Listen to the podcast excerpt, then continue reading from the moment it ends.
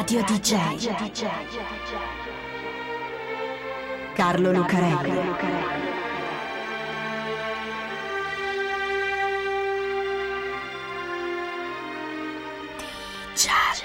Radio DJ è ancora Di Giallo con Carlo Lucarelli, il radiodramma di Radio DJ.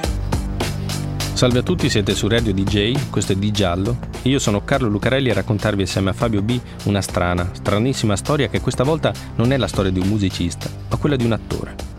Non importa però, perché a questa storia così incredibile potremo dare una colonna sonora, come per un film, dato che non solo di un attore parla la nostra storia, ma anche di un personaggio immaginario talmente forte, talmente maledetto, da diventare, forse, un assassino.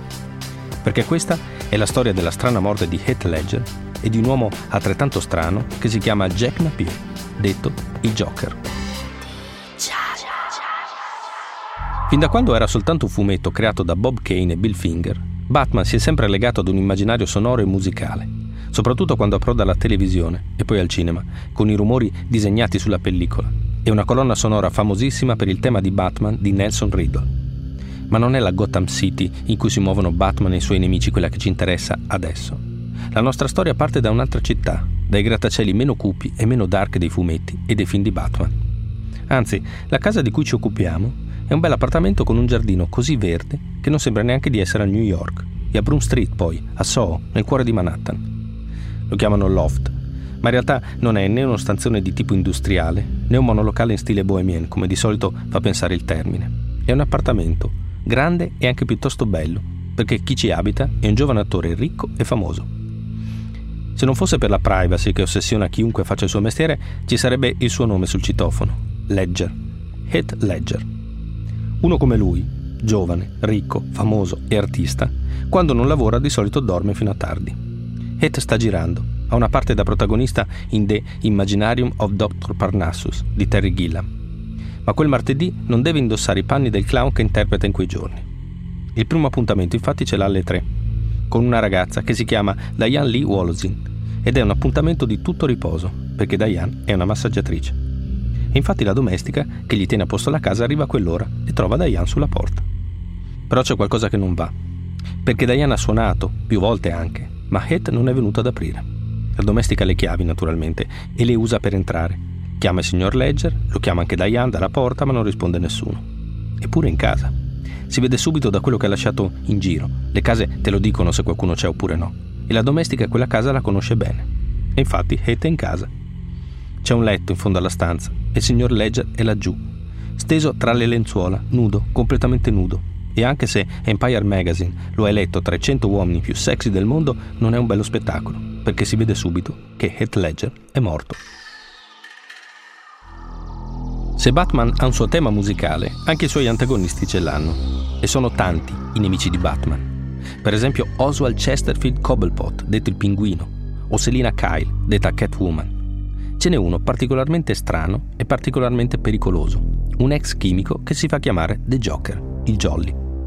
Anche lui ha la sua colonna sonora, e nell'ultimo film in cui compare, The Dark Knight, il Cavaliere Oscuro, quello che ci interessa per la nostra storia, il tema si basa su due note, ottenute con una lama che batte su una corda tesa. Un effetto particolarmente inquietante e particolarmente anarchico, come dice Hans Zimmer, uno degli autori della musica. Ma a noi adesso interessano altre note, sempre due, ma molto diverse. Sono quelle della sirena dell'auto della polizia, che arriva alle 15.33, sette minuti dopo essere stata chiamata al 911, il numero d'emergenza. Arrivano anche i paramedici dell'ambulanza, che cercano di rianimare Heath, defibrillatore, elettrodi, 1, 2, 3 libera come nei telefilm di ER. Ma quello non è un set, è la realtà. Gli infermieri non dicono lo stiamo perdendo perché lo sanno che ormai non c'è più niente da fare. Ci provano lo stesso, 3 minuti. Poi, alle 15.36, dichiarano il decesso. Martedì 22 gennaio 2008 le agenzie battono la notizia.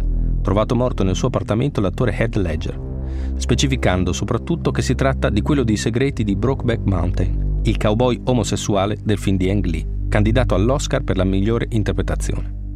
Perché anche se ha già 30 anni, Heath Ledger recita da tempo e ha fatto molte cose come Il Patriota, come Mel Gibson, Il destino di un cavaliere di Brian Hagland o Io non sono qui, nella parte di Bob Dylan.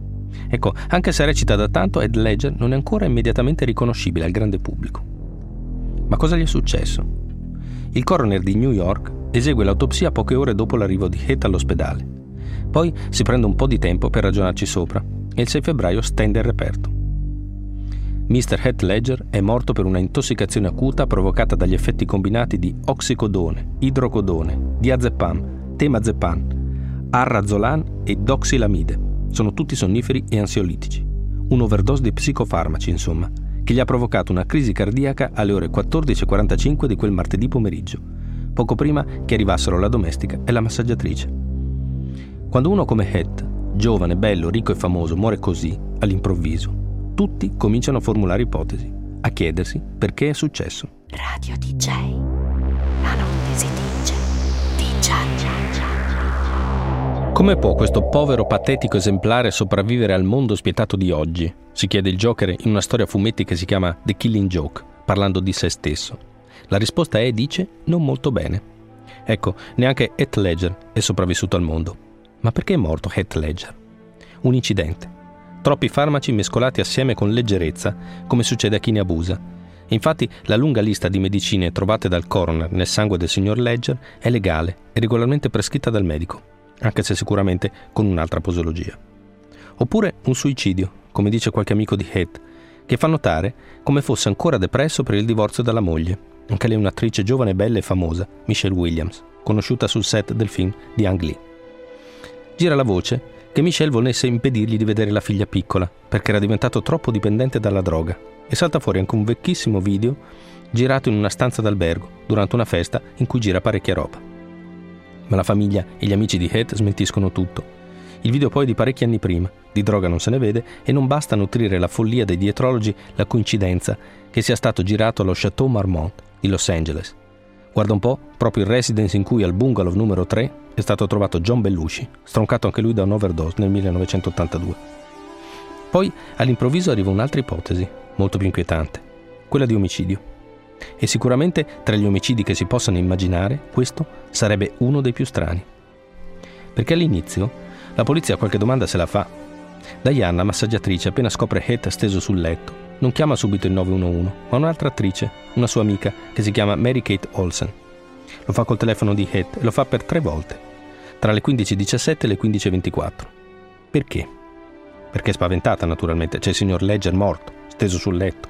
È anche un tipo particolare, ricco e famoso. Diane si fa prendere dal panico e chiama qualcuno. Infatti, assieme agli agenti del 911 arriva anche una guardia privata che Mary Kate ha avvertito subito. E Diane la chiama ancora, alle 15.36 per dirle che non c'è più niente da fare e che Ed è morto. Insomma, niente di strano.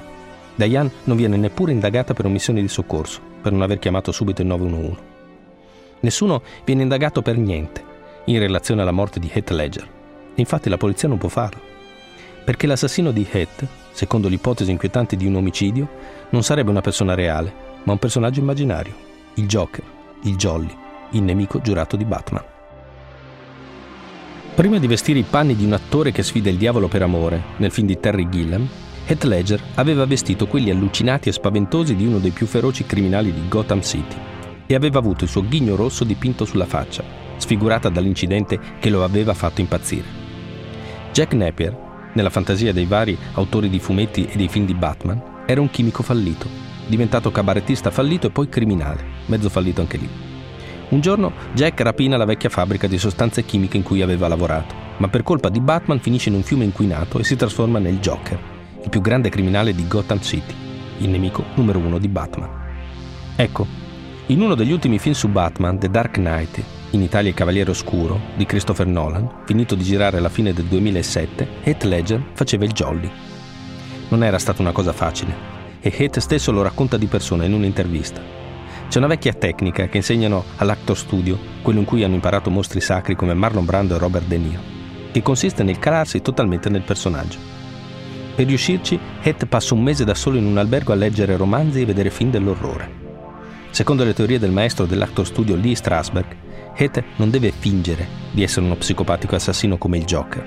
Deve esserlo, esserlo veramente. Muoversi come lui, parlare come lui, pensare come lui. Heath tiene anche un diario in cui annota i suoi pensieri, ma non quelli di Heath Ledger, no, quelli del Joker, come se esistesse davvero. Infatti, l'interpretazione che Heath Ledger dà del Jolly è una delle migliori mai viste, delle più intense, più forte anche di quella precedente di Jack Nicholson. l'interpretazione sconvolgente di un personaggio sconvolgente. Un clown schizofrenico, serial killer e psicopatico, incapace di compassione, privo di lati positivi. È così che lo definisce lo stesso Ledger. Ora, Heath è un attore. Non è che dopo il film se ne va in giro vestito da Joker ad ammazzare davvero la gente. Ma lo sforzo di quell'interpretazione ha un costo emotivo e psicologico, come dice lui stesso. Non ho mai dormito più di due ore a notte, dice Heath in un'intervista. Già prima faceva uso di psicofarmaci, adesso ancora di più, perché non riesce più a dormire, non riesce a spegnere il cervello e allora si impastica più che può, finché non muore. Sarà vero? Sarà giusta questa ipotesi? Sarà stato davvero il Joker ad uccidere, anche se indirettamente, Heath Ledger? L'avevo messo in guardia, dice Jack Nicholson in un'intervista. Glielo aveva detto a Heath Ledger quando aveva saputo che gli avevano proposto il ruolo del Jolly per il prossimo Batman. Lascialo stare, non lo accettare. Quel personaggio è maledetto, ti farà impazzire. Anche lui, Jack Nicholson, era stato piuttosto male dopo aver fatto il jolly. Lo pensava davvero? O era solo arrabbiato con Ledger perché gli aveva soffiato il ruolo del Joker? Difficile dirlo. Però intanto succede qualcosa, un'altra cosa che riporta tutta questa storia sul piano incredibile dell'immaginario. Quando Heath Ledger muore, stava girando un film di Terry Gilliam. Gilliam era un amico dell'attore e non se l'era sentita di cancellare la sua parte e di sostituirlo con un altro. Così ha cambiato la sceneggiatura e il personaggio Ed ha le sue sembianze nelle scene già girate. In quelle ancora da fare, grazie ad uno specchio magico che cambia l'immagine di chi lo guarda, ha un altro corpo e un altro volto. Prestato da altri attori, tutti i suoi amici, Johnny Depp, Colin Farrell e Jude Law, in una specie di omaggio. Così, come era già accaduto a Brandon Lee, morto durante la lavorazione del corvo, e resuscitato dal computer, è come se Heath continuasse a recitare anche dopo morto. Ed è giusto. Se proprio deve essere stato un personaggio immaginario ad uccidere Heath Ledger, che almeno continui a vivere da personaggio immaginario. Radio DJ. Carlo Lucarelli. DJ.